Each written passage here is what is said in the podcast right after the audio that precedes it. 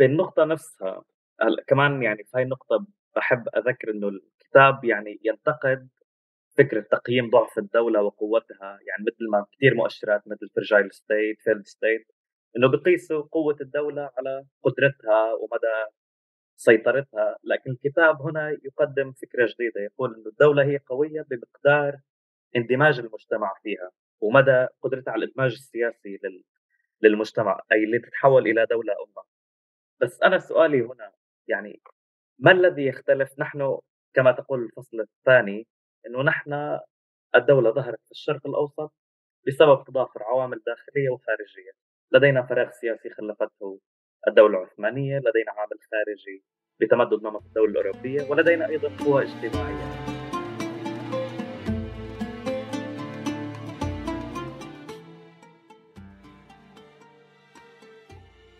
مرحبا بكم في الحلقة الأخيرة من الموسم الثاني لبودكاست غين.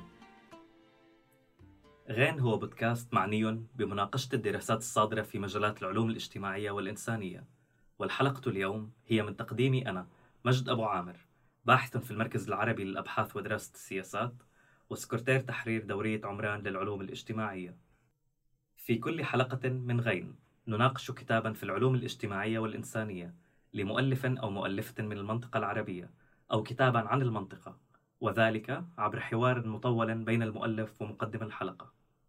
حلقات هذا الموسم من غين تأتي بالشراكة مع الشبكة العربية للعلوم السياسية، وهي مبادرة غير ربحية تهدف إلى دعم البحث العلمي والتدريس الأكاديمي في مجالات العلوم السياسية في المنطقة العربية.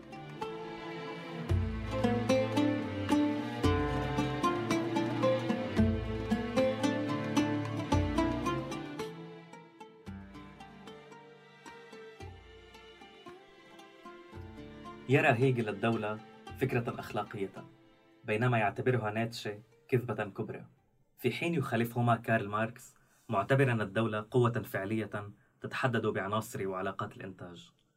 أما منظرو العقد الاجتماعي هوبز ولوك وروسو وميل فيرونها قائمة على الحالة الطبيعية، ويراها كارل شميت تجسيداً للسياسي. ويؤمن بيير بورديو أن الدولة وهم يستمد وجوده بسبب الاعتقاد بأنه موجود. أما التعريف الأبرز للدولة فيقدمه لنا ماكس فيبر على أنها الجهاز الذي يحتكر الاستخدام الشرعي للعنف.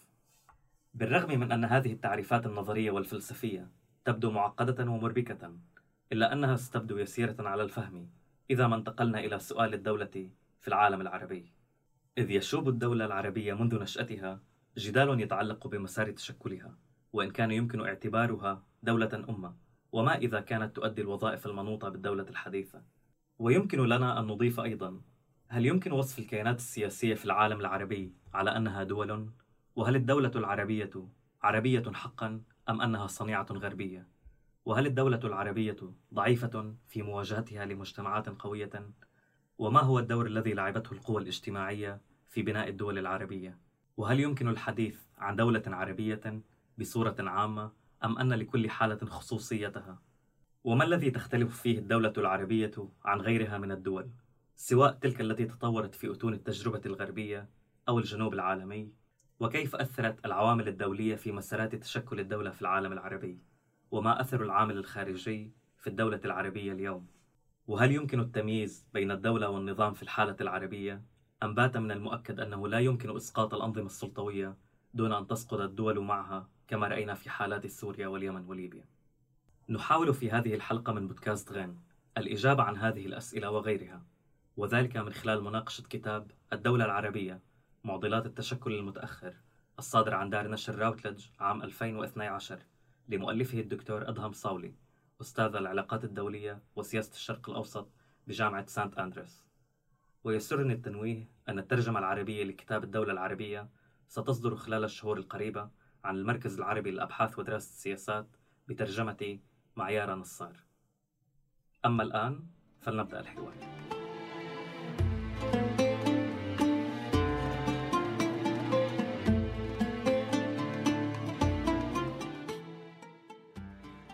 أهلا وسهلا بك دكتور أدهم، سعيد باللقاء بك مرة أخرى. شكرا شكرا مجد على هذه الدعوة، أنا سعيد جدا معكم وبرحب صراحة بهذه المبادرة. شكرا دكتور أدهم. نحن عادة قبل مناقشة الكتاب نسأل الضيف عن منشأ اهتمامه بالموضوع والطريق الفكري الذي أوصله إليه، وقبل أن ننتقل إلى أفكار الكتاب والتفسيرات العلمية. وكما تشير أنت في مقدمة الكتاب، نحن جميعا نحمل تصورات عن الدولة، كل واحد منا يتخيل صورة مختلفة للدولة، أحدنا يراه في الجيش وأجهزة الأمن، آخرون في المنتخب والنشيد الوطني، البعض يراه في المؤسسات الحكومية، الآخر يعتقد أن الدولة هي شخصية الحاكم مثلما يقول لويس الرابع عشر الدولة أنا والدولة أنا. سؤالي هو، بوصفك عشت في ظل دولة عربية وأخرى غربية، من خلال هاتين التجربتين أو عندما تزور دولة جديدة مثلا، ما هي الملامح التي تجعلك تقول أن الدولة حاضرة هنا وغائبة هنا؟ تمام، شكرا مجد، سؤال جيد وهي نقطة انطلاق جيدة بصراحة لمقاربة موضوع الدولة. أول ما بدأت أفكر بموضوع الدولة كنت عايش بلبنان، أنا مواطن لبناني، و... وكان وأشرت لهذا بمقدمة الكتاب بطريقة سريعة بصراحة، أنه كنت عم بسمع دائما أين هي الدولة بالعامي، وين الدولة وين الدولة، الكل يطرح أين هي الدولة. وبطبيعة الحال أن أنه الناس يكون عندها توقعات تجاه دولة ما تقدم مساعدات أو نظام أو أمن أو وكان أيضا من الملفت أن أنه عم شوف وزراء ونواب يتحدثون عن الدولة، أن الدولة يجب أن تفعل ذلك والدولة يجب أن تفعل ذلك وكذا. فبدأت أطرح سؤال، ما هي الدولة؟ يعني أين نبدأ بمقاربة موضوع الدولة؟ ومن هنا كتلميذ للعلوم السياسية بدأت أن أفكر بالموضوع، كيف نشأت الدولة؟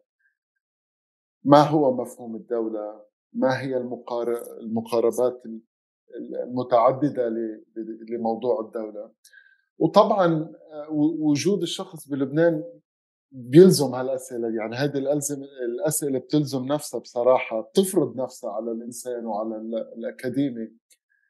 كون الدولة تاريخيا في لبنان ضعيفة، والسؤال من أين يأتي الضعف؟ من أين يأتي القوة؟ من أين تأتي القوة؟ وسمحت للفرصة أن نعيش بدول أخرى. وبالإجابة مباشرة على سؤالك، يعني أول مسألة يعني بإمكانك أن تنظر لها عندما تبحث عن موضوع الدولة هو النظام العام، social or political order، النظام العام بمفهوم العام، يعني إلى أي مدى تطبق القوانين، إلى أي مدى يوجد قيم معينة تحدد علاقات وتفاعلات البشر ما بينهم. وهون المسألة مسألة مهمة، في مسألة القانون، مسألة القيم، مسألة المؤسسات بنهاية الأمر.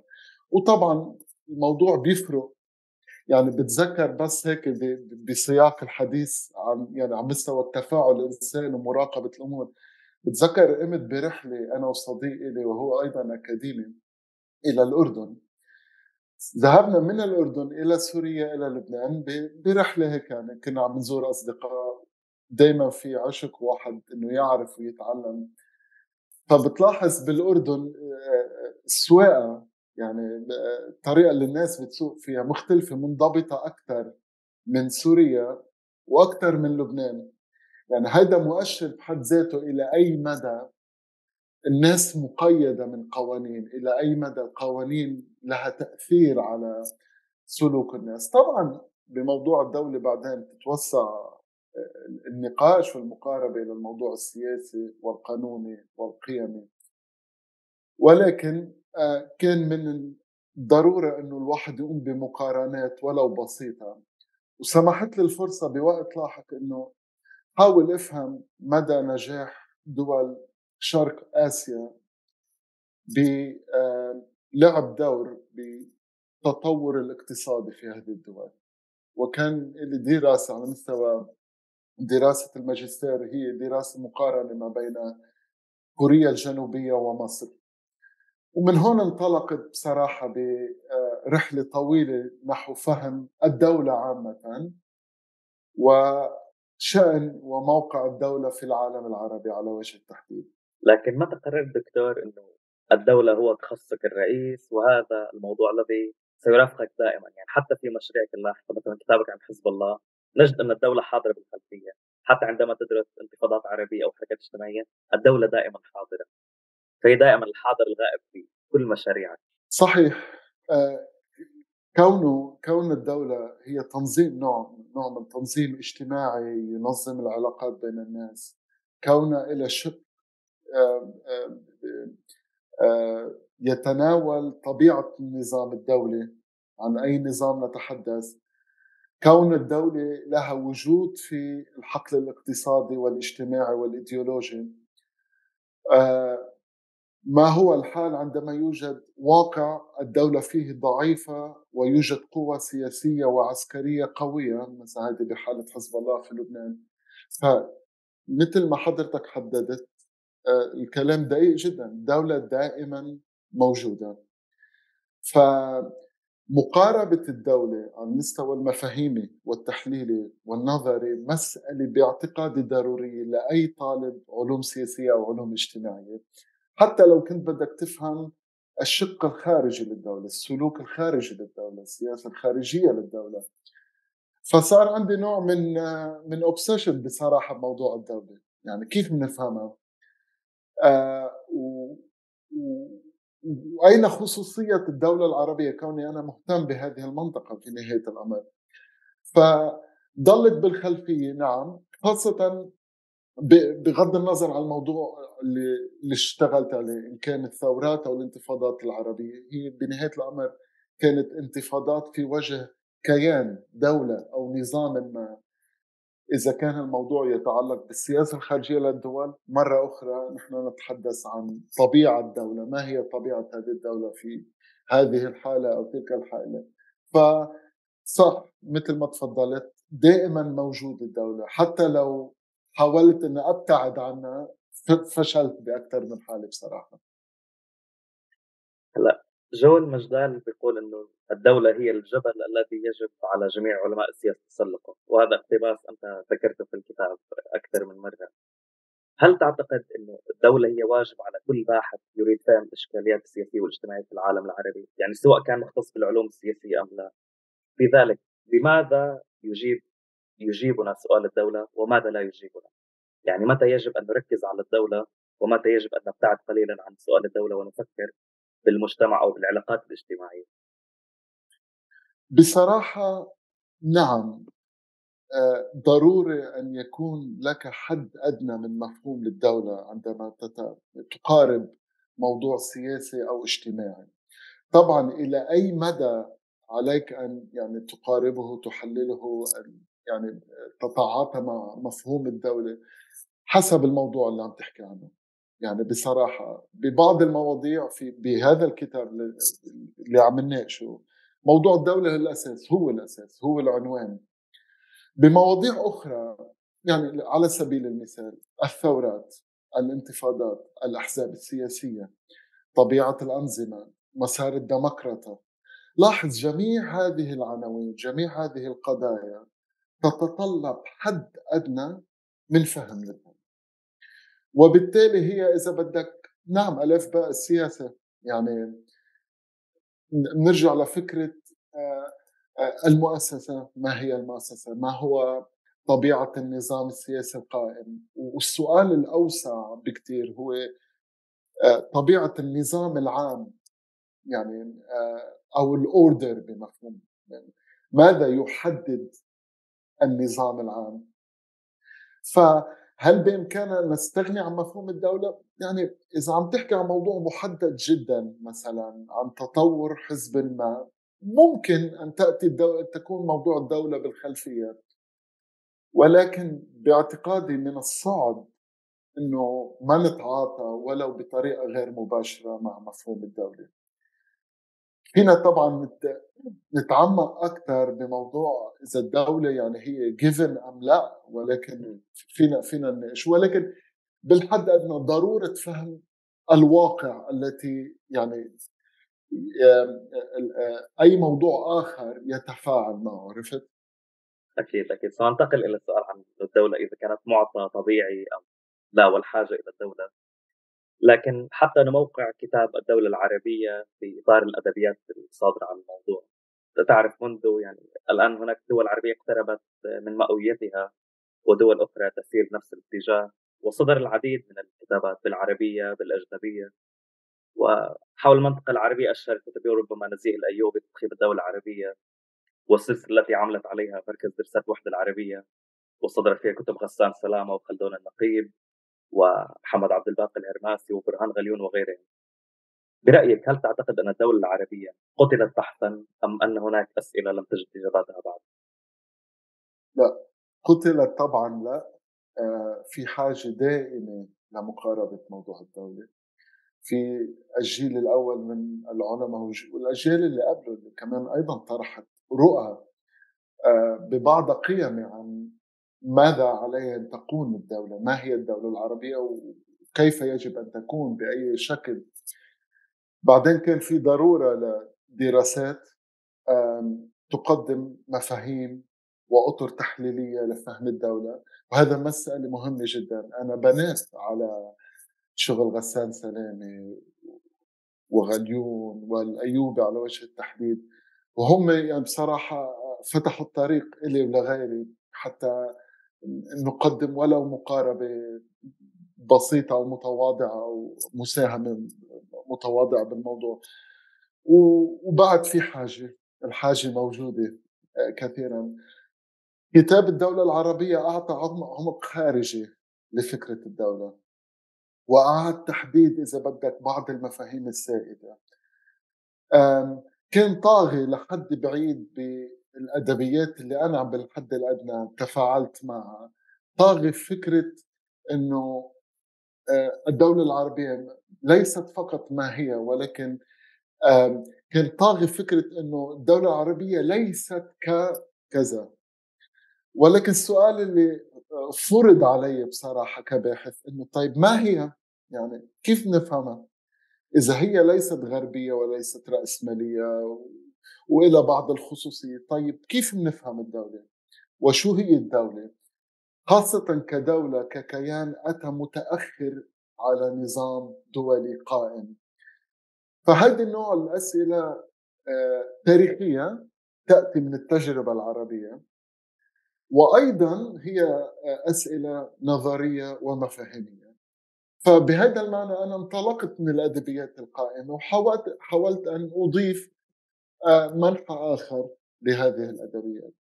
وطبعاً من سيأتي لاحقاً سيقدم مقاربات أيضاً مهمة، لأنه الدولة كيان يتغير ويتفاعل مع الأحداث التاريخية ومع تحول القيم بالمجتمعات العربية. ومثل ما قلت صار في تجربة حديثة بالمفهوم الحديث للكلمة للدولة العربية، فأمامنا تجربة بإمكاننا أن نبني أفكارنا عليها لتأسيس لأفكار أخرى حول الدولة على المستوى النظري والمفاهيمي. الآن سننتقل بشيء إلى التفصيل إلى فصول الكتاب. طبعا الكتاب يقع في خمسة فصول إضافة إلى مقدمة وخاتمة. الفصول الثلاثة الأولى تقدم لنا فرشة نظرية ومفهومية وتاريخية عن الدولة في الشرق الأوسط، والفصلان الأخيران يحللان بالتفصيل نشأة الدولة في حالتي المملكة العربية السعودية والعراق. لكن قبل أن أنتقل إلى تفاصيل الكتاب، ألاحظ بشكل عام، وأرجو أن تصودني إن كنت مخطئا، أنك تتعامل مع الدولة على أنها شيء مسلم به، بمعنى أنها مسار طبيعي أو سيرورة طبيعية للتطور بمفهوم لارد الياس، وأنها التنظيم الاجتماعي الأمثل لعالم اليوم. بالمقابل الكثير ينتقد الدولة الحديثة من مدخل النقد الأخلاقي للحداثة. يعني نذكر مثلا وائل حلاق في كتاب الدولة المستحيلة الذي يرى أن الدولة الحديثة هي رأسمالية متوحشة تركز على الجانب المادي وتغفل الجانب الإنساني والأخلاقي للمجتمعات، وبالتالي لا تحقق الغاية الأخلاقية من وجود تنظيم اجتماعي. ما رأيك بذلك؟ وهل تعتقد أن الدولة بشكلها الحالي هي الشكل الأمثل لتنظيم المجتمعات، أم أن الدولة هي مجرد إطار وكل مجتمع يغير نظامها نسقها الداخلي بحسب طبيعته؟ شكرا مجد. وهذا أيضا يعكس يعكس فهمك للكتاب ونقدك له، قد يكون هي مقدمة لنقد، وأعتقد مسألة مهمة جدا. هل الدولة معطى؟ هون شوي ضروري أن نفكر كلمة معطى. ماذا نقصد بموضوع المعطى؟ الدولة معطى إذا بدنا نفكر أنه كل مجتمع، كل جماعة بشرية بحاجة لحد أدنى من تنظيم ما هرمي يحدد آه علاقات الناس ببعضها. هذه مسألة تاريخية، من أول ما أتى بشر وتجمعوا بمكان ما صار في حاجة اجتماعية لتنظيم ما. هلأ بدك تسمي هذا التنظيم دولة؟ ممكن، في البعض يختار انه حتى الاسلام هو تاسيس لدوله اذا بدك. بهذا المعنى دوله معطى بمعنى انه هي اجابه عن حاجات اجتماعيه اقتصاديه وبشريه. نحن كبشر بحاجه لحد ادنى من الامان لنتمكن من التفاعل الاقتصادي والاجتماعي والبشري والعائلي و و و بهذا المعنى نعم معطى. كل مجتمع أو كل جماعة تفاعلت مع بعضها تاريخيا أدت بها إلى نوع من تنظيم اجتماعي.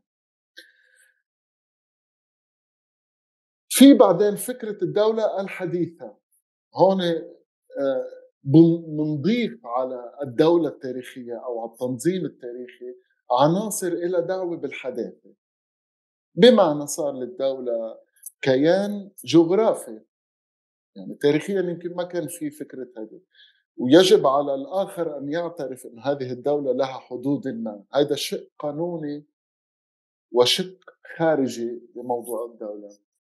مع الوقت صار للدولة أيضا توقعات من قبل المجتمع، صار الدولة عليها واجب اجتماعي وقانوني وسياسي لتأمين الأمن وتحديد تفاعل الناس مع بعضها. ومع الوقت صار في تخيلات أولا فكرية ثم حركات اجتماعية تتبنى هذه الإيديولوجيات وتطالب الدولة بلعب دور على المستوى الاقتصادي. فهون نعم الدولة بدأت أن تأخذ إذا بدك مسار, مسار الحداثة بعد، خاصة يعني أنا بخاف من كلمة الحداثة لأنه هي كلمة فضفاضة كتير. عم نحكي بعد الثورات الصناعية في العالم الغربي وبعد إنتاج قوى اجتماعية جديدة، بمعنى قوى عاملة وقوى رأسمالية وقوى آم آم طبقات وسطى، وعندك بعدين كادر اللي متخصص بالدولة اللي بيعمل في الدولة. فأخذت مسار متعمق، يعني توسع إطار الدولة وتوسعت إذا بدك المطالبات وحاجة الناس لهذه الدولة. فلاحظ أنا ما عم باخذ معطى بالمفهوم الفلسفي للكلمة، عم ركز على مسارات تاريخية تنطلق منا عادة الأسئلة يلي تحدد مسار بحثي أنا كشخص. يعني كبعض هلأ ما عم فوت بالشق النقدي، لأنه وقت تفوت بالشق النقدي وهو طبعا ضروري فعله إنك تبلش تسأل طب شو ماهية هذه الدولة الحديثة؟ هل تقوم بواجباتها على المستوى؟ شو طبيعتها؟ هون فيك تفوت. يعني إذا أنت تنطلق من منطلق ماركسي بتقول هذه الدولة رأسمالية وتحدد مسارها كذا وبتقوم بوصفها وبتقوم بدورها، مثلا بدورها بتفضيل طبقة على طبقة أخرى. أو إذا أنت كنت مثلا إسلامي قد تركز على مادية الدولة الغربية، وقد هون بتفوت بالإطار الأخلاقي. أنا بسمي هذا ضمن يعني نقد مهم وإيديولوجي وبيفتح إطار فكري لنتحدث عن أي دولة نريد. ولكن بصراحة نقطة الانطلاق إلي مختلفة عن هذا. كان هدفي بهذا الكتاب على وجه التحديد فهم أولا شو اللي موجود، يعني شو اللي شو هو هذا الكيان الموجود اللي بنسميه دولة أو دولة عربية، شو هو، قبل ما نفوت بأسئلة ذو طابع إيديولوجي أو قيمي عن ماذا يجب أن تكون هذه الدولة. فطبعا النقد مشروع، بيبقى بس شيء مهم أنه نطرحه، هل الدولة معطاة بالمفهوم الحديث؟ يعني هل أنا برأيي نعم، يعني هل بإمكاننا أن نتخيل مجتمع بدون حد أدنى من دولة؟ أنا برأيي صعب، لأنه باعتقادي في مسارات تؤدي بنا إلى إيجاد هرمية معينة اجتماعيا، تأتي فئة وتحاول السيطرة على فئة أخرى وتحاول مأسسة هذه السيطرة والهيمنة عبر مؤسسات الآن نسميها مؤسسات عامة أو مؤسسات الدولة. هيك صار بنشأة الدولة، يعني أنا حاول أنه أسيطر على شخص آخر أو على جماعة أخرى، ومحاولة إعادة إنتاج هذه السيطرة عبر المؤسسات، ما يسمى بمسار الانستيتيوشناليزيشن أو مؤسسات السيطرة. أنا برأيي العالم كما هو يذهب في هذا الاتجاه. يعني هلا بتقلي طيب ما في قبل الدولة كيانات موجودة مثل القبائل، مثل كيانات العائلة، نعم موجودة، ولكن لاحظ بصراعات القبائل أيضاً في محاولات للهيمنة. في النهاية يعني نحن ندور في منطقة الدولة حتى في مرحلة القبلية باعتقادي. يعني يبدو هذه هذه المقاربة هي الأقرب للتجارب التاريخية، قبيلة تسيطر على قبيلة أخرى وتحاول مأسسة بقدر الإمكان، وحسب طبعا هذه المأسسة هي أيضا عرضة ل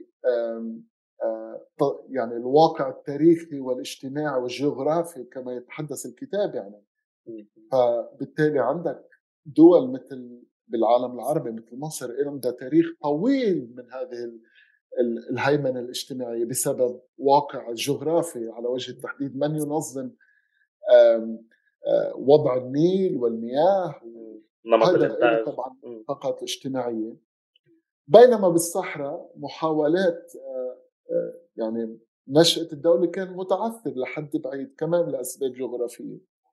فالآن تضغم فكرة الدولة، صارت جزء من ثقافة مش اجتماعية، صارت جزء من الثقافة البشرية، إنه الدول تتعاطى بدها كيان آخر بيشبهها لتتعاطى معه ولتنظم حياة الناس من خلاله. لكن السؤال هنا السؤال هنا دكتور أدهم، يعني هناك حاجة إلى الدولة، يعني وهون لو انتقل للفصل الأول من الكتاب، يعني أنت تقول بأن ما ظهر بعد انهيار الإمبراطورية العثمانية فضاءات اجتماعية وليس دولا بالمعنى الحرفي للكلمة. يعني هون بس ما المقصود بذلك، يعني متى يتحول الفضاء الاجتماعي إلى دولة؟ ما الفاصل هنا عندما نقول أن هناك دولة تبلورت؟ نشهد تنظيمات قبلية، تنظيمات اجتماعية معينة، كيانات سياسية أقل من درجة الدولة الحديثة. أولا ماذا تقصد بفضاء اجتماعي حتى لأنه مفهوم أساسي بالكتاب، ومتى نقول أننا أمام دولة؟ تمام. لاحظ الحاجة لفكرة أو مفهوم الفضاء الاجتماعي أتى كرد على الأدبيات التي تقول أن الدولة بالعالم العربي ليست دولة، هي صنيعة غربية، أو بالحد الأدنى إذا في محاولة بناء دولة لا يوجد القيم أو العوامل الاقتصادية التي تؤدي لنشأة لنشأة دولة على آخذين بعين الاعتبار النموذج الغربي. طيب هذا بيرجعنا لسؤال أساسي، طب شو اللي موجود؟ يعني إذا ما في دولة بهذه القيم وبهذه العوامل الاقتصادية، يعني هذا كان تركيز المرحوم نزيه الأيوبي، أنه الدولة العربية ما في ثورة صناعية، ما في أفكار حديثة، ما في أفكار عن الدولة، بالتالي هي دولة ضعيفة أو رقيقة أو عنيفة. تمام. أنا كنت عندي جوع وحاجة لمعرفة ما هي هذا الكيان قبل ما قارنها بال... بال... بالدولة الغربية. هنا صار في حاجة إلى رد إذا بدك آآ آآ على المستوى المفاهيمي. طب ما في دولة، شو طلع؟ أنا بقول نشأ كيانات، والاستعمار لعب الدور الأساسي، مش الدور الوحيد، الدور الأساسي في رسم الخريطة السياسية بالمنطقة عبر صراعات الغربية. يعني وقت نتحدث عن الاستعمار ما في كيان اسمه استعمار، في دول مستعمرة تنافست مع بعضها وأوجدوا كيانات بمعنى spheres of influence، وكل دولة استعمارية حاولت بناء سلطة ما لتحقق أهدافها السياسية. هن مش مش مجرد بس كيانات لأنه يحفظوا مصالح الدول الغربية، صار في شيء أكثر من هيك، صار بدأنا إذا بدك مسار لتفاعلات اجتماعية جديدة تحددها هذه الكيانات. أنا بيجي بقول تعال نسميها فضاء اجتماعي كمفهوم. ولاحظ هون شوي المفهوم التحليلي أو النظري بده شوي أنك تبعد عن الواقع التاريخي، بمعنى بدك مجال شوي أن تتخيل وأن تنظر بهذا المسألة. فهو سوشيال فيلد بمعنى كيان اجتماعي تتفاعل فيه قوى، وأنا بقول أكثر هذه القوى تتفاعل ضمن وتبدأ مسار بناء الدولة. يعني هي الدولة مش جاهزة، لأن الدولة مش في من ليست كيان ممكن أن تستورده، هو منه سيارة أو منه كمبيوتر مثلا تستورده وبتدوره وبيمشي. لا، الدولة عبارة عن علاقات اجتماعية، وبالتالي أحدد الدولة كمسار. هون الدولة ما عادت مسألة ثابتة معطاة بالمفهوم اللي تحدثت عنه قبل، ولكن هو مسار. فجيت أنا قلت بداية دعونا أن نتخيل أن هذه الكيانات نسميها كيان اجتماعي، فضاء اجتماعي. شو في بهالفضاء الاجتماعي؟ حددنا عدة عناصر منها قوى اجتماعية تتفاعل وتتصارع، وبهذا الصراع تحاول أن تهيمن على بعضها، وثم مأسسة هذه الهيمنة، وهذا ما نسميه الدولة. فبالتالي الدولة ممكن أن تتطور نحو بناء كيان ما، وممكن أن تتفكك. فهذا إذا بدك صار المعيار التحليلي، النموذج المعياري لفهم الدولة. هلأ بهذا المسار، قبل كنا نتحدث عن مسار بناء الدولة كأنه مسار في ذاهب في اتجاه واحد. أنا جيت قلت أنه لا، التجارب التاريخية بتعلمنا أنه الدولة ممكن أن تنهار أو تتفكك، بيصير في حروب. وتجربة لبنان واليمن والعراق، يعني تجارب هذه على مستوى العالم العربي، أنه فيك تروح نحو بناء دولة بمعنى كيان مؤسساتي يسيطر على المجتمع ويحدد علاقات الناس ببعضها، ولكن هذا الكيان ممكن أن يخضع لمقاومة من قوى أخرى، وأن يضعف هذا الكيان، وبعد الحياة الإكستريم أن تتفكك الدولة. فهنا تحدثت عن إذا بدك نموذج معياري، لكن حولت فكرة الدولة من فكرة ثابتة إلى فكرة مسار ديناميكي يتغير. هلا حضرتك طرحت سؤال مهم، طيب أين تصبح الدولة دولة؟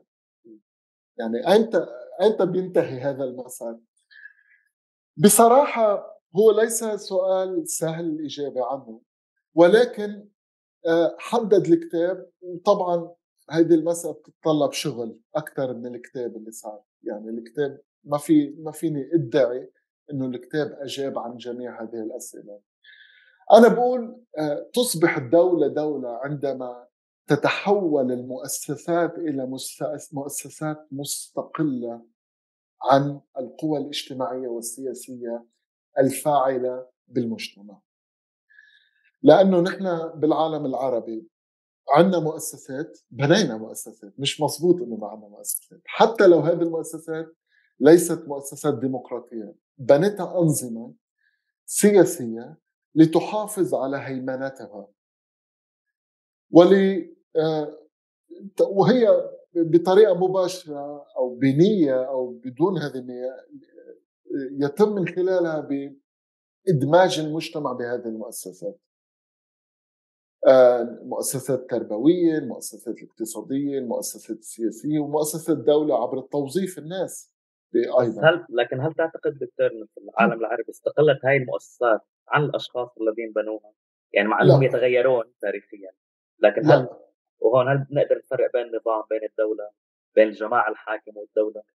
لا، بعد أكثرية الأنظمة بالعالم العربي هي أنظمة بما ماذا نقصد بنظام؟ نقصد بنظام هو مجموعة من الفاعلين السياسيين، قد تكون حزب، قد يكون حزب، قد يكون فرد، قد يكون أسرة حاكمة تسيطر على المجتمع وتنتج مؤسسات. مؤسسات على سبيل المثال مؤسسة القضائية، المؤسسات المخابرات والقوى الأمنية، مؤسسات الوزارات المعنية برعاية المجتمع و و و وتسيطر عليها. لاحظ بهذه السيطرة هي لعبت دور أساسي بنشأتها، بصناعتها، وبالتالي هذه المؤسسات ليست مؤسسات مستقلة بالمفهوم البابليك انستيتيوشن أو المؤسسة العامة. وتنقول عامة يعني تخضع لقوانين ولا ولا تخضع لأفراد وأشخاص. طبعا نحن بالعالم العربي بعد التحول من الشخصنة نحو المؤسساتية بعده ما صار، رغم أنه في تجارب فينا نحكي فيها بسيطة مثل تونس، تاريخيا لبنان رغم كل تفككاته في مؤسسات كانت عم بتقيد التفاعلات السياسية، وتتيجي تقول الرئيس عنده ولاية لمدة ست سنوات ما في يجي حدا غيره. طبعا فينه يمددوا ولاية من خلال تعديل دستوري، ولكن لاحظ حتى التمديد خضع لآليات دستورية ومؤسسية. فالسؤال متى تصبح هذه المؤسسات مؤسسات مستقلة؟ لكون صريح معك، الكتاب لم يذهب لهذا البعد بالمأسفة. هنا نتحدث عن مسار الديمقراطة، عندما تصبح الأنظمة السياسية ليست مجرد عبارة عن ائتلافات سياسية حاكمة، بل تصبح تأتي حكومة عن طريق الانتخابات تقوم بدورها الدستوري، وعندما تخسر ولايتها بالانتخابات تذهب وتأتي حكومة أخرى. ولكن لاحظ بهذا المسار في مؤسسات قائمة بحد ذاتها. وهنا يعني قد يسأل الشخص إنه طيب أيضا هذه المؤسسات كيف على المستوى الفعلي تتحول إلى مؤسسات مستقلة؟ بصير التعيين بهذه المؤسسات لا يخضع للرغبة السياسية أو المصلحة السياسية، بل يخضع لآليات مؤسساتية ودستورية. يعني مش من مكان يأتي ويوظف في الدولة، ولكن البديل هو كالموجود الآن في نظام حاكم، أسرة حاكمة، حزب حاكم، شخص حاكم، يأتي بحلفاء ويضعهم في مؤسسات الدولة، وتتحول المؤسسات ليست مؤسسات عامة ولكنها مؤسسات تخضع ل إذا بدك تخضع لرغبة السياسية للحزب الحاكم.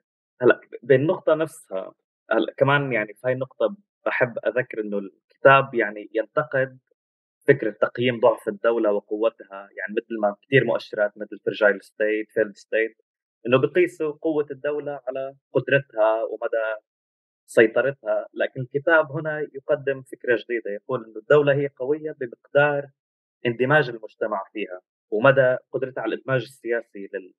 للمجتمع، أي اللي تتحول إلى دولة أمة. بس أنا سؤالي هنا يعني ما الذي يختلف؟ نحن كما تقول الفصل الثاني إنه نحن الدولة ظهرت في الشرق الأوسط بسبب تضافر عوامل داخلية وخارجية، لدينا فراغ سياسي خلفته الدولة العثمانية، لدينا عامل خارجي بتمدد نمط الدولة الأوروبية، ولدينا أيضا قوى اجتماعية. لكن هل يختلف ذلك في تجارب أخرى مثلا في أفريقيا، في أمريكا اللاتينية؟ نحن نتحدث عن سياق ما بعد الاستعمار، فهل الإطار المقدم هنا في الكتاب ينطبق على الدولة العربية تحديدا أم على الدول في الجنوب العالمي ككل أو في سياقات ما بعد الاستعمار؟ شكرا ماجد، سؤال سؤال أيضا جيد. لا، الإطار النظري للكتاب مفترض أن يساهم بفهم تطور ونشأة الدول بقارات أخرى أو مناطق أخرى من العالم، مثل أفريقيا كما وضحت، مثل أمريكا الجنوبية، مثل آسيا الوسطى.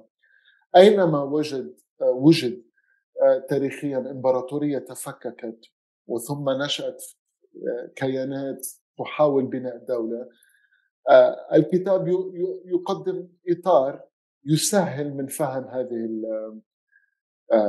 التفاعلات على وجه التحديد. فكرتين أساسيتين تستند يستند عليهم الإطار النظري. الأولى أنه بكل هذه الحالات، كل هذه المناطق، الدولة كدولة بالمفهوم الحديث للكلمة هي في بداية مسار بناء، وهذا المسار بناء يأخذ وقت، والكتاب يحدد الآليات الأساسية لبناء الدولة.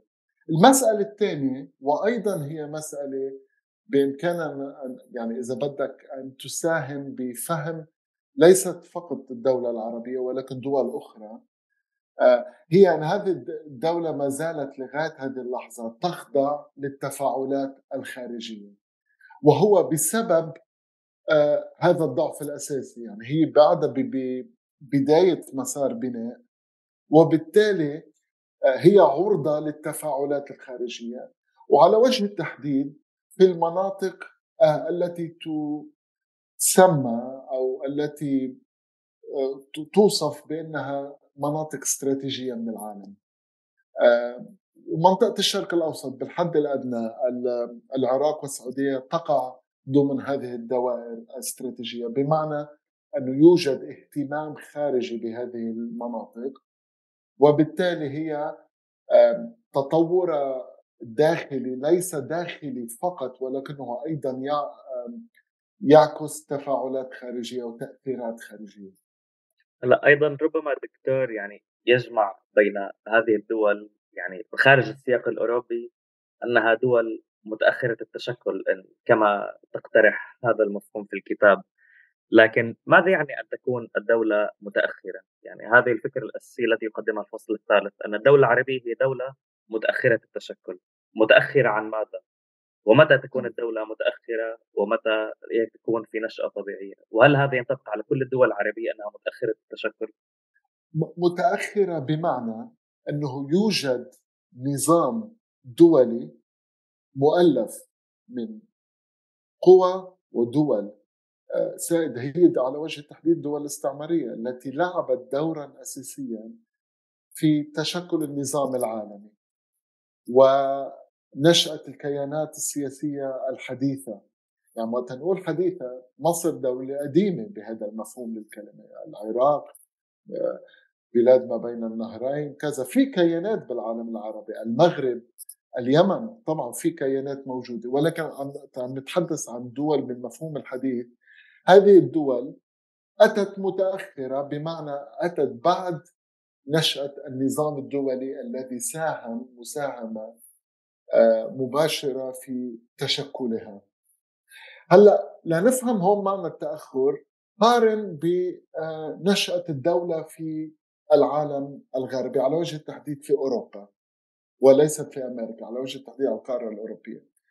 بالقارة الأوروبية كان في صراعات، أدت هذه الصراعات بين قوى فاعلة فيها كانت تكون ملكيات، أمراء، اللي هن، إلى نشأة الدولة بدون تأثيرات خارجية.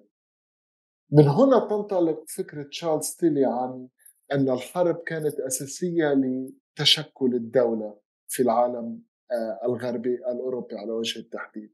ما كان في نظام دولي يؤثر في هذا المسار، كان في قوى سياسية تتصارع من خلال هالصراعات تقوم ببناء مؤسسات على المستوى الداخلي تقمع القوى المعارضة على المستوى الداخلي وتحارب قوى خارجية، ومن خلال هذه التفاعلات تم نشأة الدول وثم الجيوش والهويات الوطنية والحدود كما نفهمها بالمفهوم الحديث للكلمة. بالعالم العربي أو الشرق الأوسط على نطاق أوسع ودول أخرى مثل القارة الأفريقية كان في الصراع الداخلي شبيه جدا بالصراع الداخلي للمستوى الأوروبي، ولكن كان في عوامل خارجية بمعنى قوى استعمارية.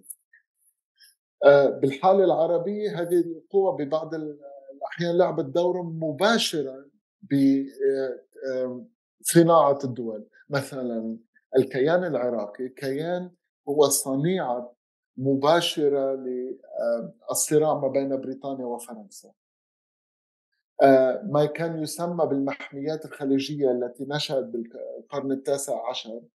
هي أيضا تمثل إذا بدك الأساس للدول التي نعرفها الآن. بهذا المعنى هذه الدول نعم متأخرة النشأة بهذا المعنى، وطبعا على المستوى الداخلي مسار تشكلها تأثر بوجود قوى فاعلة خارجية ومازال يتأثر لهذه اللحظة. لكن دكتور حتى داخل العالم العربي يعني هل تختلف مراحل بناء هذه الدولة المتأخر التشكل بحسب منطقة المختلفة؟ يعني مثلا هل يوجد خصوصية ما لمنطقة الخليج، خصوصية لبلاد الشام أو للمشرق العربي، وخصوصية المغرب العربي، أم أنها بنفس السياق؟ تمام، هون ننطلق شوي من النظام من الإطار النظري الواسع نحو فهم الحالات الخاصة. طبعا ما في إطار نظري بإمكانه أن يجيب عن جميع الخصوصيات للحالات التي يدرسها الباحث، يعني صعب جدا. هلا وقت نتحدث عن فضاء اجتماعي ننطلق من نقطة عامة إلى محاولة تحديد تركيبة الفضاء، وهنا تركيبة الفضاء تختلف بين فضاء مثلا بما أصبح يسمى بالمملكة العربية السعودية من لبنان مثلا. والإطار النظري اللي الكتاب بيطرحه بيجي بيقول إنه طيب شو هي التركيبة الثقافية للفضاء الاجتماعي اللبناني مثلا أو السوري أو العراقي أو المغربي؟ ما هي النظام الاقتصادي القائم؟ ما هي العوامل الجغرافية والمناخية والطبيعية؟ آه، هذه أسئلة عامة. بعدين عندما تأتي وأن تجيب على هذه الأسئلة هنا تبدأ آه، بتبلش تفوت بفكرة الحالة a case study. آه، وبعدين بتبلش تشوف إحدى العوامل اللي بيطرحها الكتاب اللي بتساهم بالمقارنة ما بين الدول العربية هو عامل آه، نشأة الدولة. يعني ما هي البدايات لنشأة الدولة؟ وهذه البدايات تختلف بين فضاء اجتماعي ما من فضاء على فضاء آخر. يعني فهنا من خلال هذه العوامل بإمكانك أن تقارن ما بين الفضاءات، فتجد أنت مثلا بالحالة السعودية يوجد تاريخيا قوى فاعلة سياسية حاولت الهيمنة، و هذه المحاولة للهيمنة خضعت لائتلافات سياسية واجتماعية ودينية أسست لبناء الهيمنة والمؤسسة وسمى ما نسميه الآن الدولة ضمن ضمن مرة أخرى السياق الخارجي لنشأة الدولة السعودية، بالحد الأدنى الدولة السعودية الثالثة التي نشأت في القرن العشرين. طيب بالحالة أنا... العراقية تجد أنه في آه على المستوى التركيبي الثقافي مختلف, مختلف الوضع بسبب وجود إثنيات مختلفة منها عربي على وجه التحديد وكردي، وثم آه آه هويات دينية وطائفية مختلفة. هذه التركيبة الاجتماعية بالعراق أثرت على مسار بناء الدولة، بس أثرت على مسار بناء الهيمنة. يعني لاحظ محاولات الهيمنة ومأسسة الهيمنة بالعراق أخذ طابع مختلف كليا بالعراق عن الحالة السعودية. الآن سننتقل إلى حالات بشيء من تفصيل الفصلين الرابع والخامس، بس فقط سؤال أخير على مستوى الحجة الرئيسية للكتاب. يعني إذا إذا اتفقنا أن نشأة الدول العربية تبدو متشابهة في العوامل الخارجية، في التفاعلات الداخلية إلى حد بعيد، مع وجود خصوصية إلى كل دولة، لكن على مستوى بقاء هذه الدول المتماسكة، يعني الفصل الثالث يقدم شرطين، إنه احتكار القوة على المستوى المحلي والحفاظ على التحييد الخارجي. هل برأيك تنطبق هذه الفرضية على حالات سوريا وليبيا واليمن بعد ثورات الربيع العربي، مع الانتباه أنه كل واحدة من هذه الحالات تاريخها مختلف وجغرافيتها مختلفة، طبيعة القوى السياسية داخلها مختلفة، بمعنى غاب أحد العاملين أو كليهما، احتكار القوة والتحييد الخارجي، وبالتالي شهدنا حروبا أهلية. هل هذا يؤكد فرضيات الكتاب؟ نعم، لحد بعيد، لأنه الكتاب الكتاب عم يجي بيقول طيب كيف فينا كيف هذا الكيان بيضله لحد بعيد متماسك؟ لأنه يعني هذا كان إذا بدك السؤال، إحدى الأسئلة الأساسية اللي كنت مهتم فيها. نحن بمنطقة فيها كثير من الحركات الاجتماعية والسياسية اللي اعتبرت إنه نشأة الدول وتقسيم المنطقة إلى مناطق نفوذ غربية واستعمارية هو أدى بنشأة نشأة لدول، يعني تعاطينا معها كدول إذا بدك فارغة ليست حقيقية تاريخية، وفي إيديولوجيات حاولت إعادة لملمة هذه المنطقة، مثلا القومية العربية أو الحركات الإسلامية أو أو أو السؤال كان طيب بعد تقريبا مئة سنة من نشأة الدولة كيف نفهم أنه الكيانات بقت كما هي، بمعنى لم تتغير الحدود. لاحظ هذه مسألة ما تغيرت، نعم تفككت. وهنا إذا بدك الفصل الثالث بيطرح هذا، انكتب طبعا قبل الانتفاضات العربية ولكن يستند إلى تجارب تاريخية سابقة.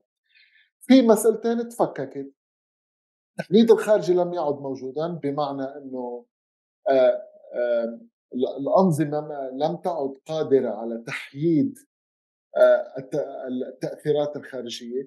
ثم في الداخل تعرضت الهيمنة إلى مقاومة عبر الانتفاضات، وهذا ما يسميه الكتاب المونوبولايزيشن بروسيس، بمعنى مسار تمركز القوة على مستوى الإيديولوجي وعلى مستوى وسائل العنف. عندما تفككت هذه آه، هذا المسار وهذا التمركز، أصبح أكثر من فاعل سياسي في فضاء ما يملك القوة ويملك الطرح إيديولوجي بديل، وببعض الحالات يملك آه السلاح لتهديد آه قوة النظام، وعلى وجه التحديد قوة النظام إلى حصر السلاح في في كيانه.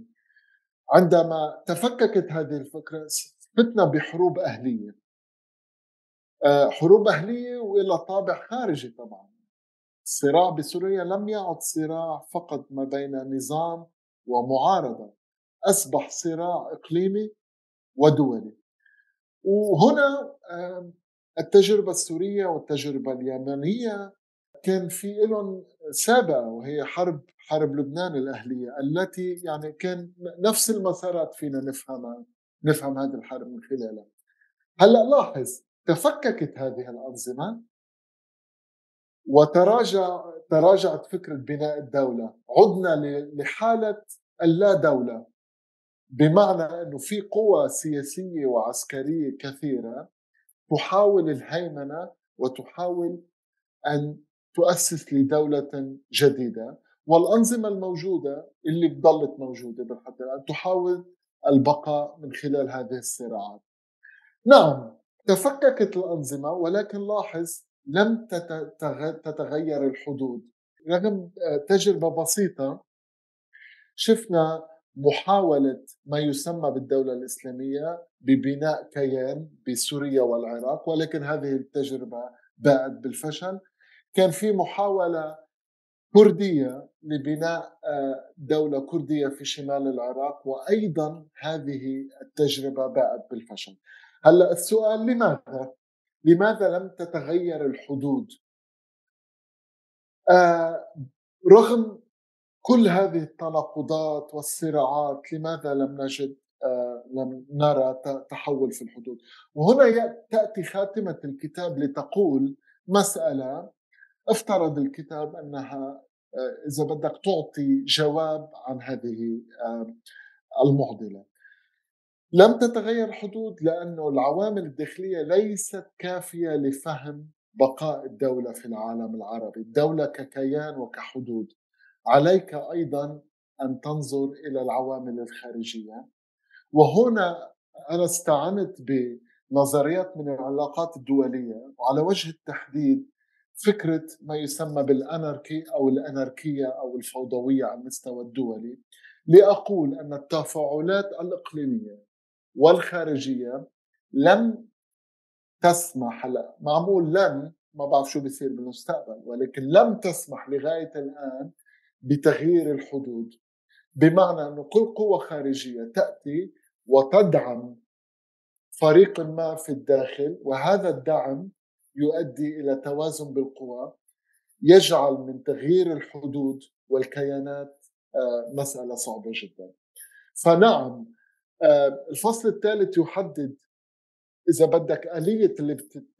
الأنظمة بتحافظ فيها على بقاء، وآليات التي من شأنها أن تفكك هذه الأنظمة.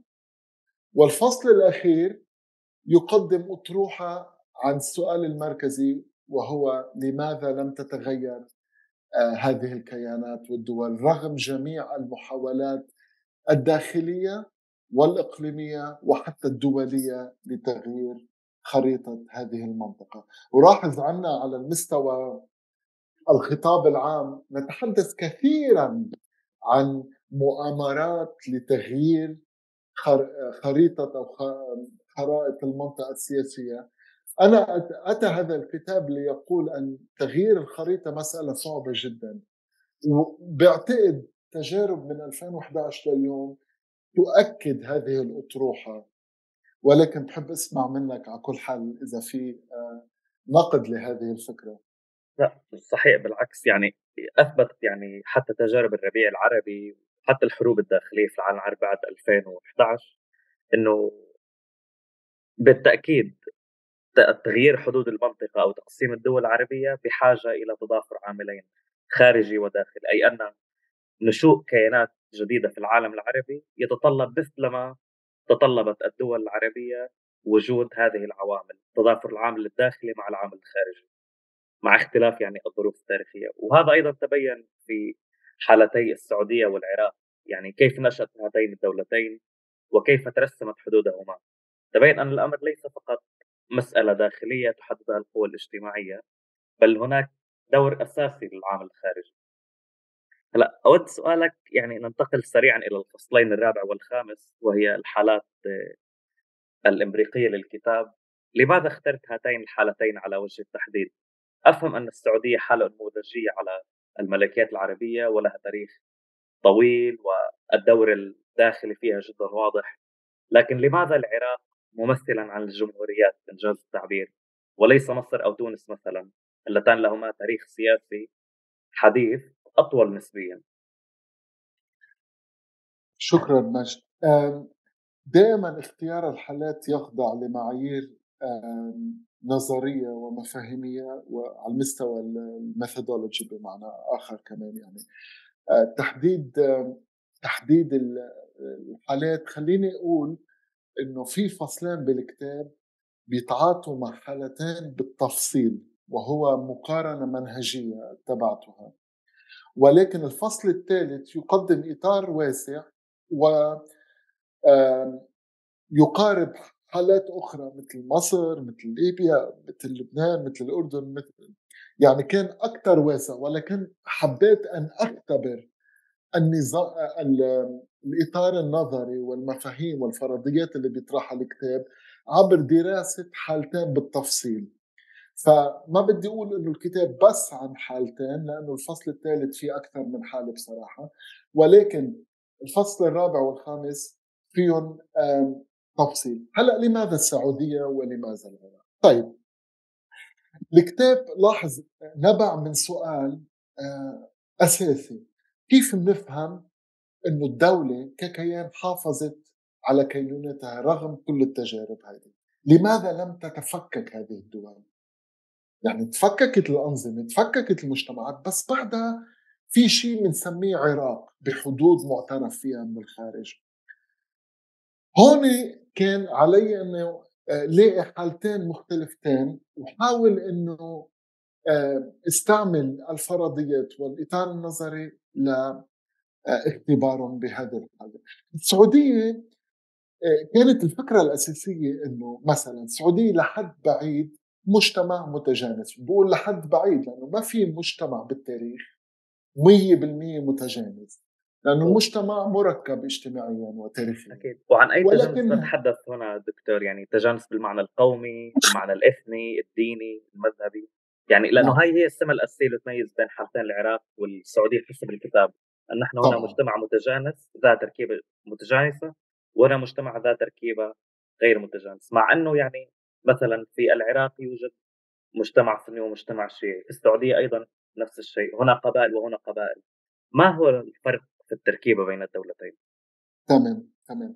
أنا بقول في عامل في عامل على مستوى التركيبة الثقافية بحالة السعودية ساهم ساهم بالهيمنة ثم بناء الدولة، وهي أن المجتمع السعودي نعم قبائلي، نعم مسلم، نعم بغالبيته عربية، وعلى المستوى المذهبي أيضا في غالبيته مجتمع سني. هذه مسائل مهمة بمسار بناء الدولة. أنا ما عم أقول تسبب مسار الدولة، ولكنها تسهل عملية الهيمنة، لأنه وقت تأتي بأيديولوجية عامة إسلامية أو غير إسلامية بإمكانك أن تحضن مساحات أوسع أو فئات أوسع من المجتمع. نعم في العامل الشيعي في في في السعودية، ولكنها أقلية. بالحالة العراقية أصعب، يعني في العامل الأثني، في العامل القبائلي، في العامل المناطقي، في العامل الديني بمعنى مسلم ومسيحي، وفي العامل المذهبي والطائفي سني وشيعي. فأنت تتحدث عن مجتمع متعدد الهويات السياسية، هيتروجينيس مثل ما بيسميه الكتاب. فالسؤال هون كان الأساسي: طيب بلد متعدد الهويات الاجتماعية والدينية والثقافية كيف ضلوا متماسك كل هذا الوقت؟ يعني أنت نظريا قد تتخيل أنه معقول كان الأكراد أن يصبح لديهم دولة، لأنه كمان هذا كان مشروع يعكس طموحاتهم لحد بعيد يعني. وفي كان نموذجات أخرى أو محاولات أخرى لبناء دولة. هلأ أنا جبت يبدو على مستوى التركيبة الثقافية مختلفة، يعني طبعا في عوامل مشتركة، القبيلة والإسلام والعروبة نعم، ولكن إذا بتنظر على ككل هذه الفضاءات الاجتماعية مختلفة كليا. في تجربة بالسعودية تاريخيا، إنه في تجربة دولة نشأت بالقرن الثامن عشر وهي بشبه الجزيرة العربية، وأيضا اللي سهلها هو إنه فكرة قبائل سيطرت على بعضها، وفي إطار إيديولوجي إسلامي على وجه التحديد وهابي يعني لعب دور أساسي بتسهيل عملية الهيمنة. بحالة العراقية أنت عم تتحدث عن كيان لحد بعيد جديد، يعني ركب ثلاث محافظات تاريخيا بالإمبراطورية العثمانية وحطهم ضمن إطار دولي، ففي عامل مختلف. طبعا في عامل انه كمان انت يمكن ما ذكرته والكتاب بيذكره، هو عامل النفط والدخل من النفط. تاريخيا واحدة من الأسباب اللي كانت العلماء بتحيدها التي تساهم ببقاء الأنظمة ثم الكيان هو عامل النفط، انه انت هذه في دولة رعوية رنتير ستيت عندها مدخول من النفط، تستعمل مدخول لإدماج المجتمع بالمؤسسات وخلق حالة من الاستقرار الاجتماعي عبر برامج صحية وتربوية و و و لكن بالمقابل دكتور لكن بالمقابل دكتور عامل أو تفسير الدولة الراعية لا يمكنه تفسير بقاء ووجود دولة سواء في العراق أو في منطقة الخليج حسب ما يقول الكتاب. إنه صحيح إنه النفط هو عامل مهم، لكن الدولة قبل النفط، وليس النفط هو ما يفسر كل شيء حسب ما يعني كثير من الكتابات تركز خاصة في منطقة الخليج أنها دولة ريعية ولهذا هي باقية. صحيح بالضبط. فأنا عم حاول بس إلغي إذا بدك العوامل لأوصل لفكرة الأساسية شو اللي أدى لبقاء هذه الدول. يعني لأنه وحتى بالحالة السعودية فكرة الدخل من من من الموارد الطبيعية ليس كافيا، لأنه كتير منا بينسى إن السعودية قبل الخمسينات عامل الدخل من الموارد الطبيعية لم يكن أساسيا ولم يكن حاسما في بناء الكيان وهيمنة فئة على أخرى. يعني مثلا السعودية كان عندها قدرات هائلة بجمع الضرائب، نحن بننسى هذه المسألة. فقط بالستينات والسبعينات أصبحت السعودية دولة تعتمد على الموارد الطبيعية كدخل أساسي للدولة ومن ثم تثبيت الهيمنة. هاي بننسى، الكتاب بيذكرنا بهذه المسألة وبيعمل مقارنة ما بين السعودية للحالة السعودية قبل وبعد النفط. طيب السؤال، طيب إذا منه النفط والتركيبة الاجتماعية يعني ما تفككت الدولة بدولة في تجانس أكثر وبدولة غير متجانسة أكثر، شو هو العامل لكن اللي بيساهم بالحالتين ببقاء الكيان كحدود؟ أنا أحاجج بالكتاب إنه هو العامل الخارجي، وعلى وجه التحديد إنه نحن في نظام عالمي مبني على فكرة الأناركية الفوضوية. يعني ما في دولة طاغية بالعالم تحدد مسارات الدول الأخرى، ما في دولة مهيمنة، في دول تتنافس ومن خلال منافستها تلعب دورا أساسيا بإعادة إنتاج الكيانات السياسية في المنطقة في المنطقة العربية. بس في هذه النقطة دكتور يعني يعني لو لو اطلعنا على حالة العراق يعني نعم. في سياق الغزو الأمريكي عام ألفين وثلاثة وما بعده، هناك في العراق انقسامات طائفية وإثنية و... وقومية و... وهناك من تحدث عن مزاع ما دا... يعني دعوات انفصالية إقامة دولة كردية. يعني كانت هناك وهناك عامل خارجي وهناك تصارع بين القوى، هناك خلاف بين الولايات المتحدة وبين إيران من جهة أخرى، والكل يتدخل في المشهد السياسي. لماذا لم ينقسم العراق حينا؟ يعني إذا لم ينقسم تاريخيا لماذا في لحظة ما بعد الغزو لم ينقسم رغم ما وصل إليه العراق؟ انتصف في الكتاب أنه دخل مرحلة الحرب الأهلية بفترة ما بعد الغزو. وفي نفس السياق هل يمكن أن يكون تقسيم الدولة حلا لمشاكلها السياسية والهويتية؟ هلأ في سؤالين شوي مختلفين عن بعض. نبدأ بالسؤال الأول.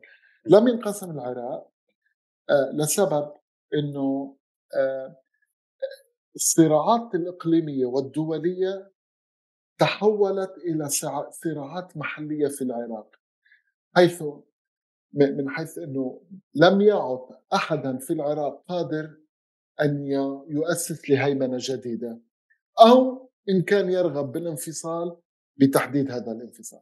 لنعطي مثلا، عندما حاول الأكراد في العراق الانفصال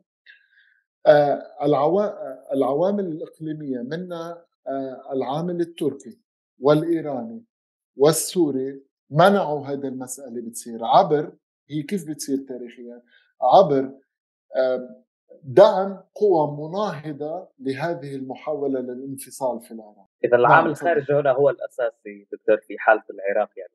نعم. كان هناك انقسامات طائفية وإثنية وقومية أيضا، لكن العامل الخارجي لم يتوفر، لذلك نعم. بقي العراق كما هو. نعم. وتاريخيا إذا بدك تاريخيا بنرجع بنجي شوي على العراق لنكمل الفكرة. تاريخيا إذا لأنه الكتاب أيضا يدرس بهذه الحالات بالتفصيل، بيدرس السلوك الخارجي. أنت إذا بتنظر إلى السلوك الخارجي السعودي ترى أن السعودية لعبت دورا أساسيا بمنع أي دولة أخرى في المنطقة من الهيمنة.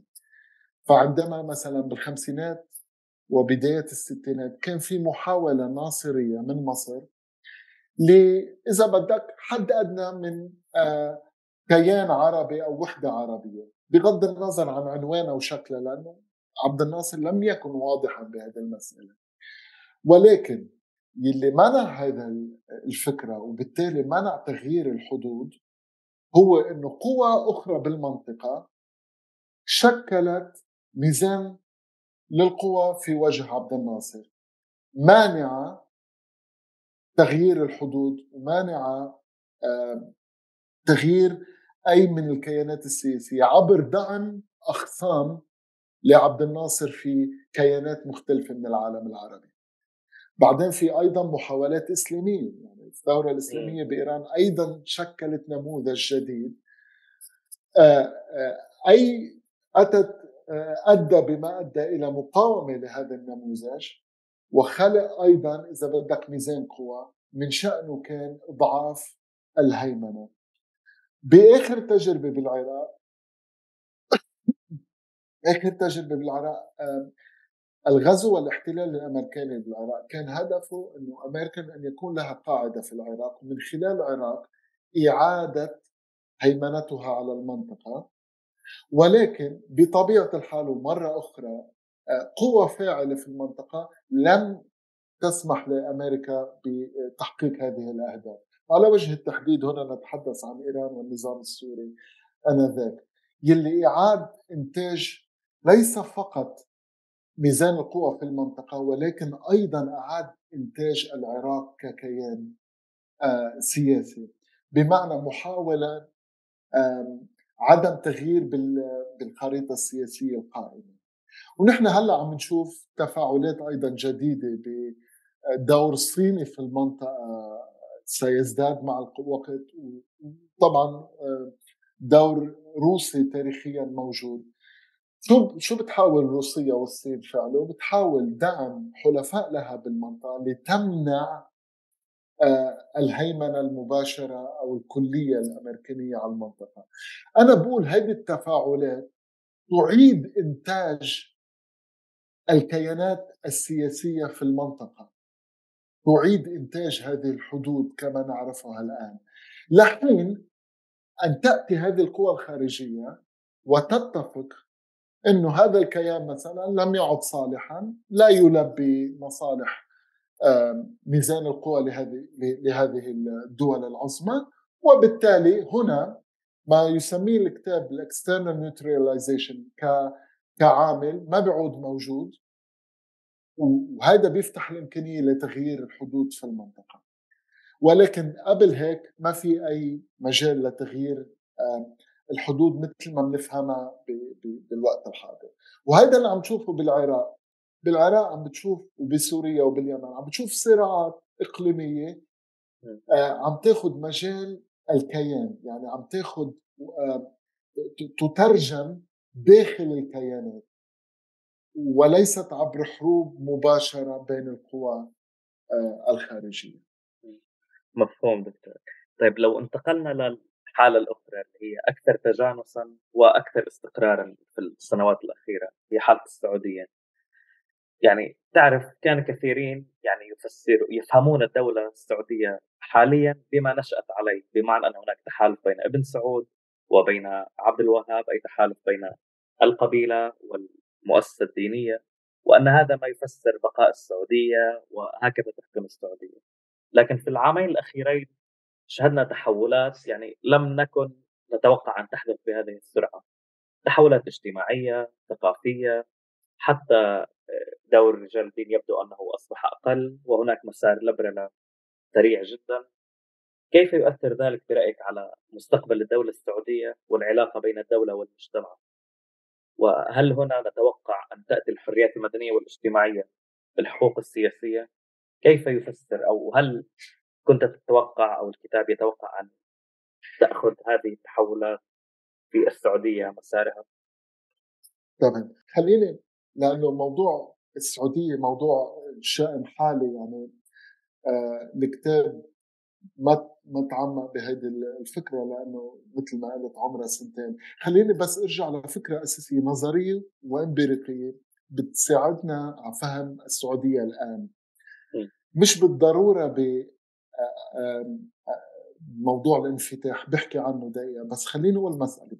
الكتاب على المستوى النظري شو بيقول؟ بيقول إذا في نظام قادر أن يمركز القوة على المستوى الداخلي، يسيطر ويهيمن على المستوى الداخلي ويحافظ على ما يسميه الكتاب external neutralization، بمعنى عنده القدرة النظام بسلوكه الخارجي أن يعني neutralization تطلع تحييد تحييد خارجي على تحييد أي إمكانية للهيمنة في المنطقة. أنا بقول عندما تتواجد هذه العناصر النظام باقي، وهذا اللي بتشوفه بتاريخ مسار السعودية كله. نظام عنده قدرة كبيرة، كاباسيتي ريجيم كاباسيتي كتير كبيرة على السيطرة الداخلية عبر وسائل مختلفة، وعنده قدرة على تحييد الأخطار الخارجية. تاريخيا الناصرية ثم الثورة الإسلامية، ومؤخرا محاولة تركية إخوانية لبناء أنظمة جديدة بالعالم بالعالم العربي. كل هذا نجح فيه النظام وحافظ على سيطرته الداخلية، بالتالي أسس بقائه بمفهوم النظر للكتاب موجودة. لأنه بتعرف كمان شيء سائد كتير بالعالم العربي، أنه من زمان على فكرة، من أكثر من يمكن من مئة سنة، أنه النظام السعودي ليس باقٍ وحيتفكك و و ولكن أثبت تجارب أنه لا، لم يتفكك وعنده القدرة. طيب هلأ نجي للحالة. في محاولة، في تحول بالحكم أساسي بال بالسعودية، يعني علينا أن نبدأ من من هنا. أبناء الملك عبد العزيز يعني كبروا، وهلا عم نتحدث على جيل جديد. جيل جديد أتى بالأمير محمد بن بن سلمان، وهو أول أول هدف كان محاولة ترسيخ حكمه، وهذا تطلب إعادة تركيب للسلطة وتشكيل للسلطة. يعني باللي صار آخر مدة ليس بصراحة غريب عن التجارب العربية الأخرى. أول هدف هو محاولة لترسيخ السلطة، ترسيخ سلطته، ثم إعادة تشكيل السلطة من حيث تساهم وتسهل إعادة إنتاج هذا الحكم. يعني هذه مسألة مهمة جدا، كونه لا يوجد أطر مؤسسية وديمقراطية لتغيير السلطة.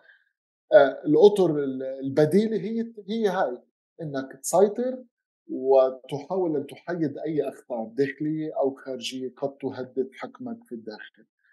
هلا موضوع الانفتاح أنا في اعتقادي موضوع آخر، يعني هو جزء من إعادة عفوا جزء من ترسيخ السلطة في السعودية بحكم جديد، ولكن يبدو في انتباه لمسألة جديدة، إنه في جيل جديد في السعودية، طبقة وسطى كبيرة متعلمة أه بدها حد أدنى من مساحة اجتماعية وثقافية.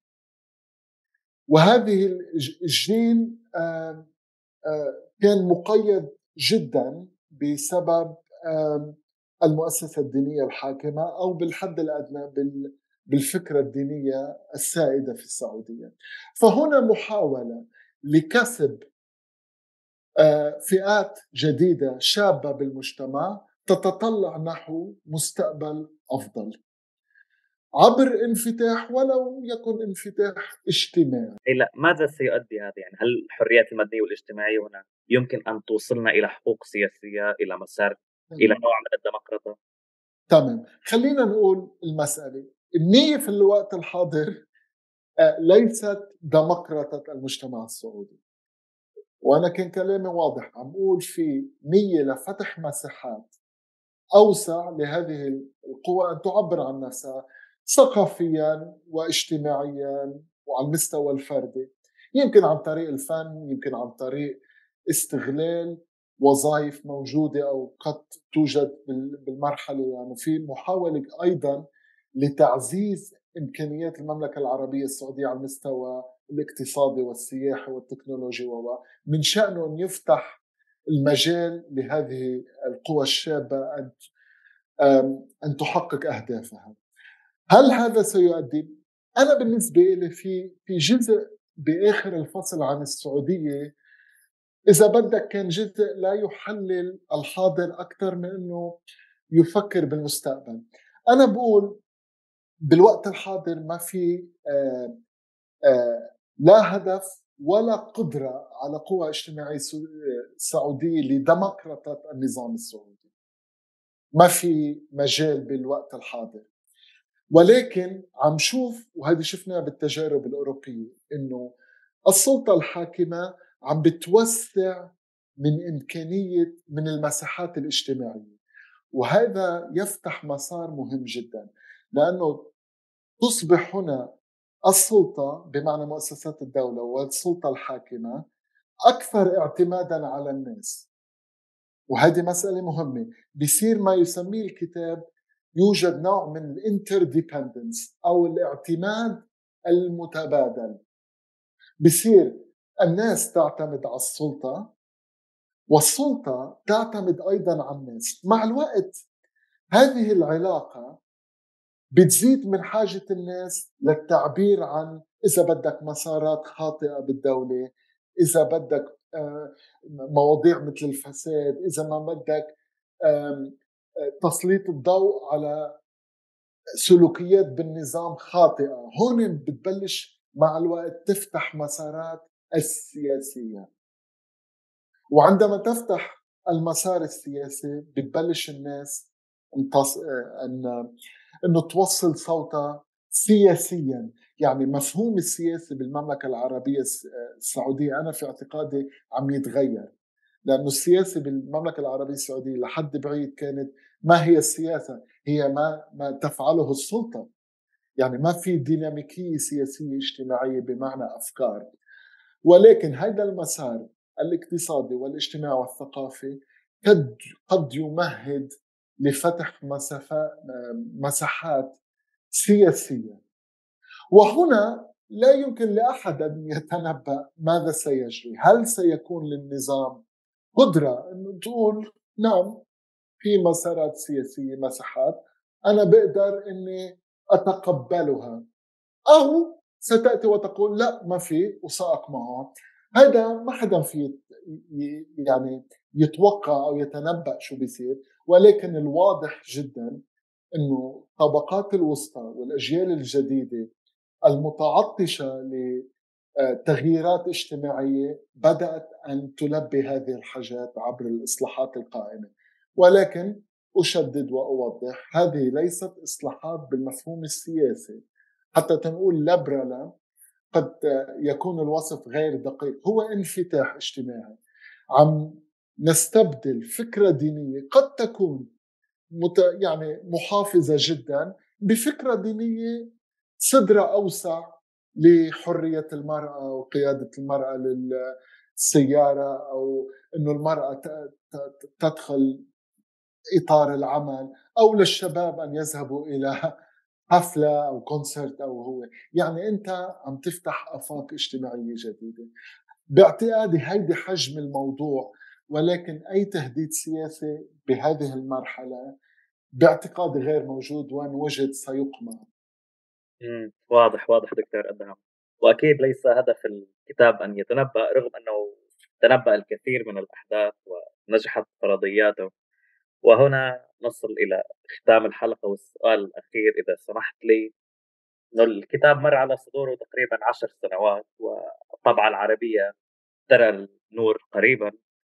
وخلال هذه السنوات وقع الكثير من من التغييرات، وأهمها ثورة الربيع العربي والانتفاضات العربية. كيف تقيم هنا راهنية الكتاب؟ بمعنى هل نجحت فرضياته في تفسير ما يحدث اليوم وفي تفسير الدولة العربية؟ ولو أتيح لك العمل على الكتاب من جديد ماذا تتوقع أن تغير؟ شكرا مجد. خلينا نقول يعني أنا ما بعتقد في كتاب بالعلوم الاجتماعية يقارب أو يجيب عن أسئلة بكل الأزمنة. في بعض الكتب تقدم أطروحات نظرية وما فهمية، وهيدي الأطروحات يمكن تعيش لمدة طويلة لحين أنه يتغير المجتمع بما فيه الكفاية، ويصير في حاجة لإعادة بلورة أفكار جديدة على المستوى المفاهيمي. أنا بقول على المستوى المفاهيمي والنظر والمستوى النظري الكتاب بعد فيه يقدم إطار، والإطار قد لا يكون يعني إطار نهائي أو صحيح أو مية بالمية دقيق، ولكن بيكفي أن يكون، وهذا هدفي، أن يكون إطار يجعل من الطالب أو الباحث أو الباحثة إطار أنه يبدأ نقاش حول موضوع الدولة ومفهوم الدولة. أنا بالنسبة لي كافي هذا، ولم يكن هدفي بصراحة التنبؤ بالمستقبل. لا أعتقد أنه هذا دور العالم الاجتماعي. دورنا أنه نقدم إطار نسهل في فهم واقع اجتماعي وسياسي. فبتأمل الكتاب أنه يكون لحديت هذه اللحظة أهميته هو على هذا المستوى، أنه بيعطينا أدوات لنفهم فيها المجتمعات العربية، الأنظمة السياسية والدولة. وطبعا آه هذه الأطر ليست كاملة، تتطلب نقاشات عميقة أكثر ومقاربات ونقد. يعني هذا ما يطمح له الكتاب. يعني إذا شفت بيوم من الأيام أنه بالأدبيات العربية آه في تفاعل مع الكتاب مع أفكاره، لا أطمح أكثر من هيك بصراحة. على المستوى آخر إحدى عشرة سنة، آخر عشرة إحدى عشرة سنة، بصراحة الكتاب آه مرة أخرى قدم آه أطروحات، قدم أطروحات وأطر وحالات إمبريقية. أتت الثورات والانتفاضات العربية أعطت لبعض هذه الأطروحات من إذا بدك مكانة بفهم هذا الواقع. يعني على عدة مستويات الكتاب يتحدث عن قوة تهيمن وقوة تقاوم، شفناها كتير بالانتفاضات الأخيرة. الكتاب تحدث على إذا بدك القيم اللي تأتي فيها الفئات الاجتماعية التي تهدد سلطة وتمركز القوة في الدولة أو في النظام. هذا ما فعلته الانتفاضات العربية. الكتاب أعطى، وهو باعتقادي أول مقاربة تعطي للعامل الخارجي إطار واسع للفهم الدولة. لم يعد مفهوم الدولة شأن داخلي. يعني الكتاب هذا بعتقد جوهر مساهمته. رأينا أنه قديش العامل الخارجي كان مهم جدا بفهم الانتفاضات العربية. طبعا يعني أكثر من هيك ما بيقدر بيكون عم بنحمل الكتاب أكثر ما ما بيحمل. الانتفاضات العربية كان بدها مقاربة خاصة، فيك تبني على الكتاب نظريا ومفاهيميا، ولكن علينا أن نرى من هي هذه القوى الأساسية، ماذا تريد أن تقول، لماذا فشلت الديمقراطية هنا، كيف تمكن نظام آخر من الحفاظ على سلطته، كيف لما كيف ولماذا تفككت بعض الدول. طبعا الانتفاضات العربية بدها مقاربة خاصة، معالجة خاصة. وبأمل مرة أخرى أنه هذه التجارب أيضا تعطينا مادة لفهم منطقتنا بطريقة أعمق على عدة مستويات. يعني عفوا نسيت آخر آخر جزء من سؤالك. إيه أنا إيه مش كتير وما جاوبت عنه أنت ضمنا، بس أنا كنت بدي أسألك لمن هو مهتم بموضوع الدولة العربية خاصة من الطلاب والباحثين الشباب، بماذا تنصحهم أن يبدأوا بعد قراءة الكتاب؟ طبعا أنا أنصحهم بذلك لكن بماذا تنصحهم أن ما على ما يركزوا يركزوا بالفهم، وما هي الأجندة البحثية التي يجب أن نركز عليها مستقبلا في موضوع الدولة العربية؟ التركيز كما أقول لطلابي ولطالباتي ولزملائي وأقول لنفسي دائما يجب أن ينبع من سؤال بحثي محدد محدد من معضلة، من ظاهرة اجتماعية. علينا أن نبدأ من من مكان ما، من أي ظاهرة يعني تراها في المجتمع، وتطرح هذه الظاهرة أسئلة محددة. يعني هون ضروري بما يخص موضوع الدولة، هي مسألة سائدة بالعالم العربي، هي أنه يعني دائما في جلد للذات، وكأنه العالم العربي استثنائي، والعالم العربي دائما في تجارب فاشلة، أو أنه كياناتنا مجرد كيانات خارجية غربية ما عنا شيء. وهذه ليست صورة حقيقية عن عالمنا العربي ولا عن منطقتنا. منطقتنا منطقة حيوية جدا على المستوى السياسي والطائي والثقافي وال والاقتصادي.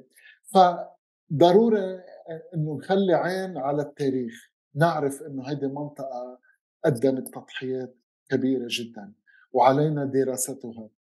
عين على التاريخ والحالات، وعين أخرى على النظريات القائمة بما يخص الدولة، بما يخص مفاهيم الدولة المختلفة، وبما يخص الأطر النظرية الموجودة عن العالم العربي، إن كان بالأدبيات العربية أو بالأدبيات الغربية. فعين على التاريخ وعين على النظريات.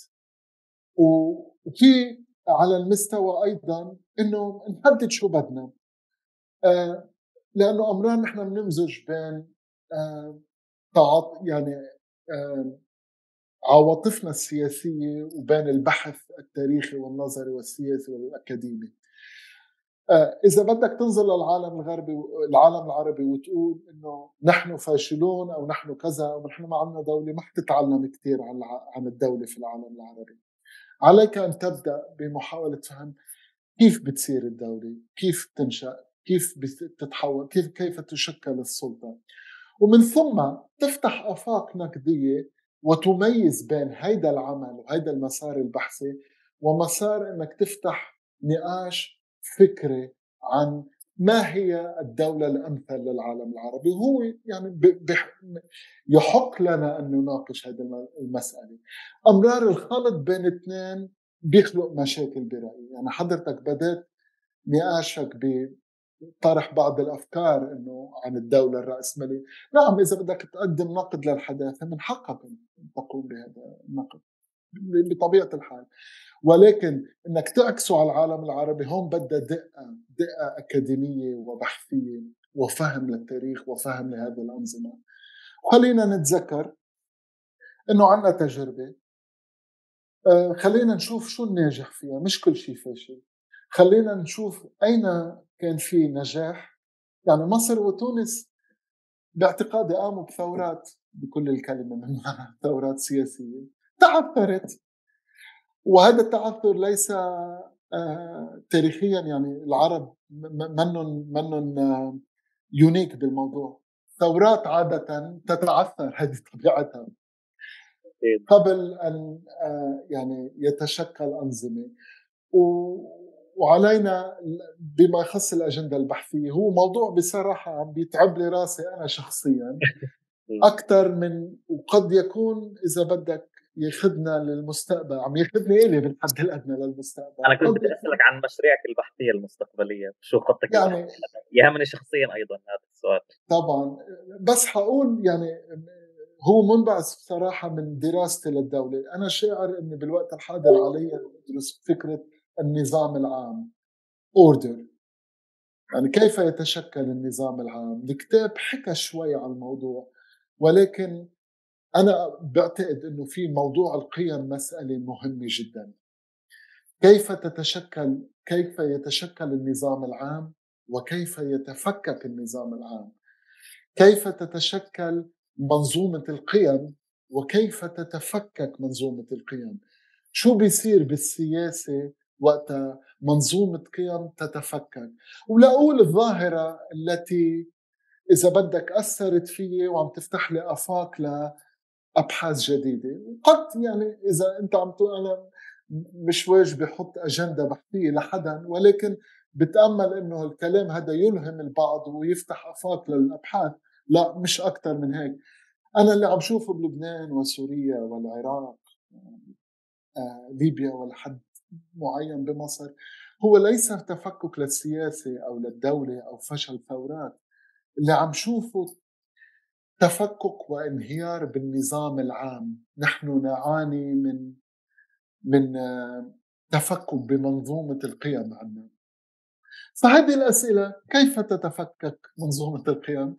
مشروع البحث القادم قريب من هذه الفكرة، ولكن يركز على موضوع واحد ومفهوم واحد أثر بالتاريخ العربي الإسلامي ويؤثر في تاريخنا وخطابنا وتفاعلاتنا السياسية، وهو مفهوم الفتنة، وهو ما سأركز عليه إن شاء الله بداية هذه السنة لثلاثة أو خمس سنين القادمين.